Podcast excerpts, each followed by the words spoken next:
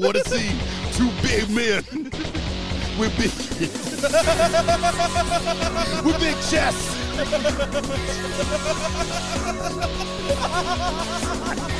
and big muscles. Bumping meat.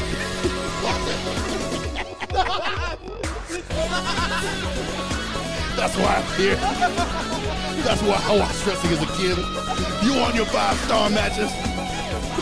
You want your 30 minute classics? Not me. Big meaty men slapping meat.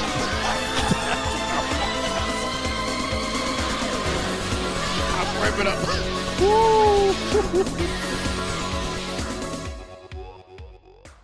Hello and welcome back to Afterglow episode 51, and this is a special month. For March 2024, we're going to be doing Big Meaty Men Slapping Meat in March, where every episode is going to be covering a retro wrestling game from my childhood, and on top of that, we'll also be having a retro game tournament to see amongst me and a couple other people on the uh, Secret Levels Discord what our favorite retro wrestling video game is. So it's going to be a fun month. And just for this month, we're going to change up the intro just a little bit to what you uh, heard earlier. Uh, love that little uh, rant by Biggie, always makes me laugh. So we're going to lift that and use it for part of the intro this month. so, uh, another kind of neat thing for this episode we're going to be covering the first arcade game that we've done here on Afterglow with WWF WrestleFest. Uh, it is an incredibly fun wrestling game, uh, but it's really, really hard to play because unless you're emulating, it only came out in the arcade. There was never a good home port. So I'm going to be going into my memories of WrestleFest after we listen to some of the tunes from the game.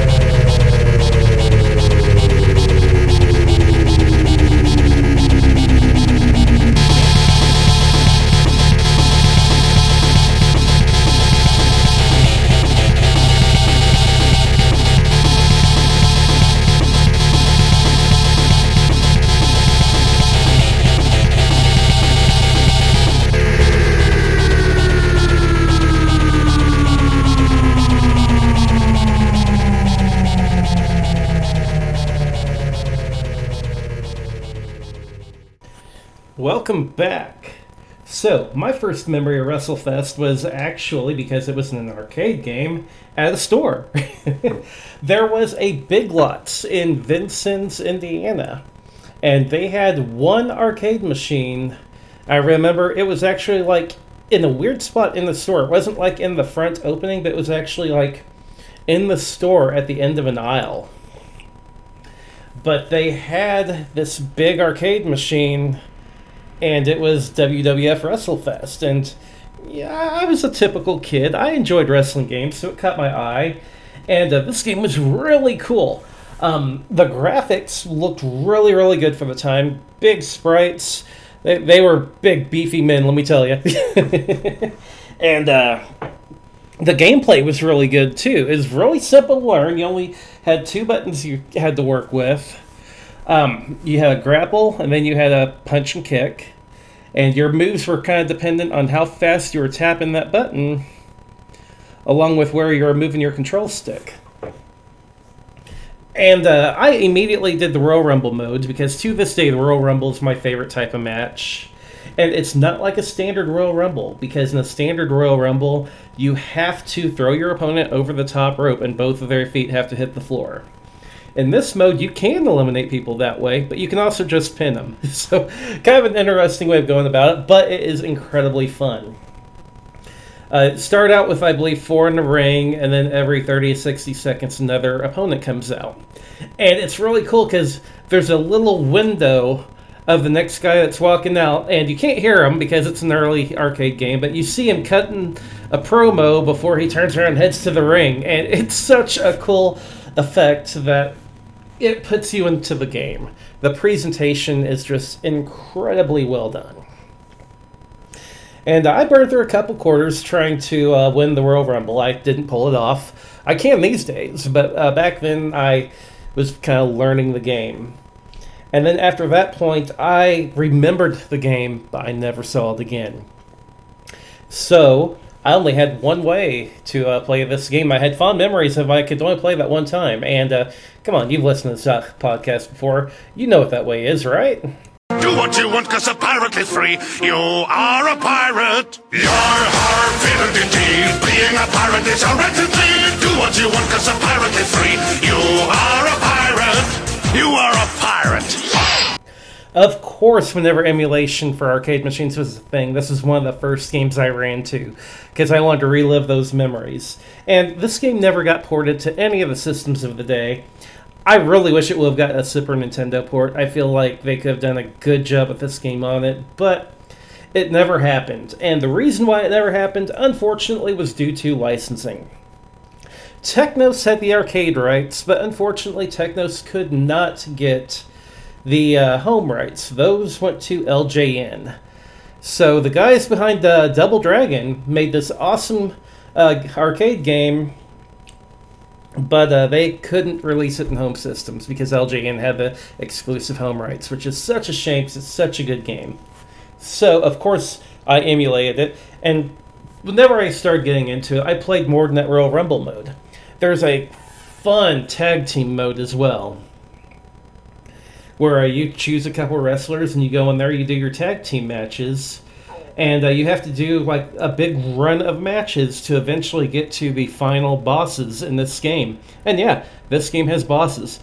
It's the Legion of Doom, which, uh, if you're not, not familiar with the Legion of Doom, they're two big burly guys. They wear these uh, like football pads with spikes coming off of them. Uh, they're known as the Road Warriors whenever they weren't in WWF. Uh, NWA and WCW, they were Road Warriors, but WWF, they were Legion of Doom. They are an absolutely legendary team, and it was a blast uh, picking the tag team partner and going through and taking them down. I would choose Mr. Perfect and Jake the Snake Roberts, but I mean, I can see like uh, in the era you might choose Hulk Hogan and the Ultimate Warrior as your team instead. But I really enjoyed that tag team mode as well. As a matter of fact, I was such a fan of this game that later on, whenever I was collecting games, I couldn't get the arcade machine, but I did find the PCB for this game on eBay. And I did have an arcade machine of Magic Sword done by Capcom. And all I had to do was unhook the board for that game and put the board for WrestleFest in there, and I could play the arcade version of WrestleFest on an arcade machine. And yeah, all the um, artwork for the machine and the lighting and everything was still Magic Sword, but on that screen was WrestleFest. And it was an incredible experience and a blast to play. Um, to this day, I mostly still emulate it. I you know, nothing can beat, you know, loading up your Steam Deck and just kicking back and playing some WrestleFest that way. But it's really cool to get those original arcade controls and play the game the way it was meant to be played all those years ago. I really wish there was a way for this game to get re released today. The closest that we're going to get to it is Retromania Wrestling, which uh, they tried to design their game in a way to uh, mirror WrestleFest. It was actually um, endorsed by Technos as the official sequel to WrestleFest, which is a cool little thing. Um, it's it really is a fun game, but it's definitely not the original. So if you see this game in an arcade somewhere, pop a quarter into it and play it, because it's definitely worth the time. It's definitely worth the 25 cents to play. Uh, of course, if you want to play through more nefarious means, no one could blame you, because again, this game is so hard to find these days. But it's definitely worth your time to check out. But that's going to close it up for this. We're going to play some more music and then we'll play the outro for this episode. Thanks for listening and enjoy more music from this awesome arcade game.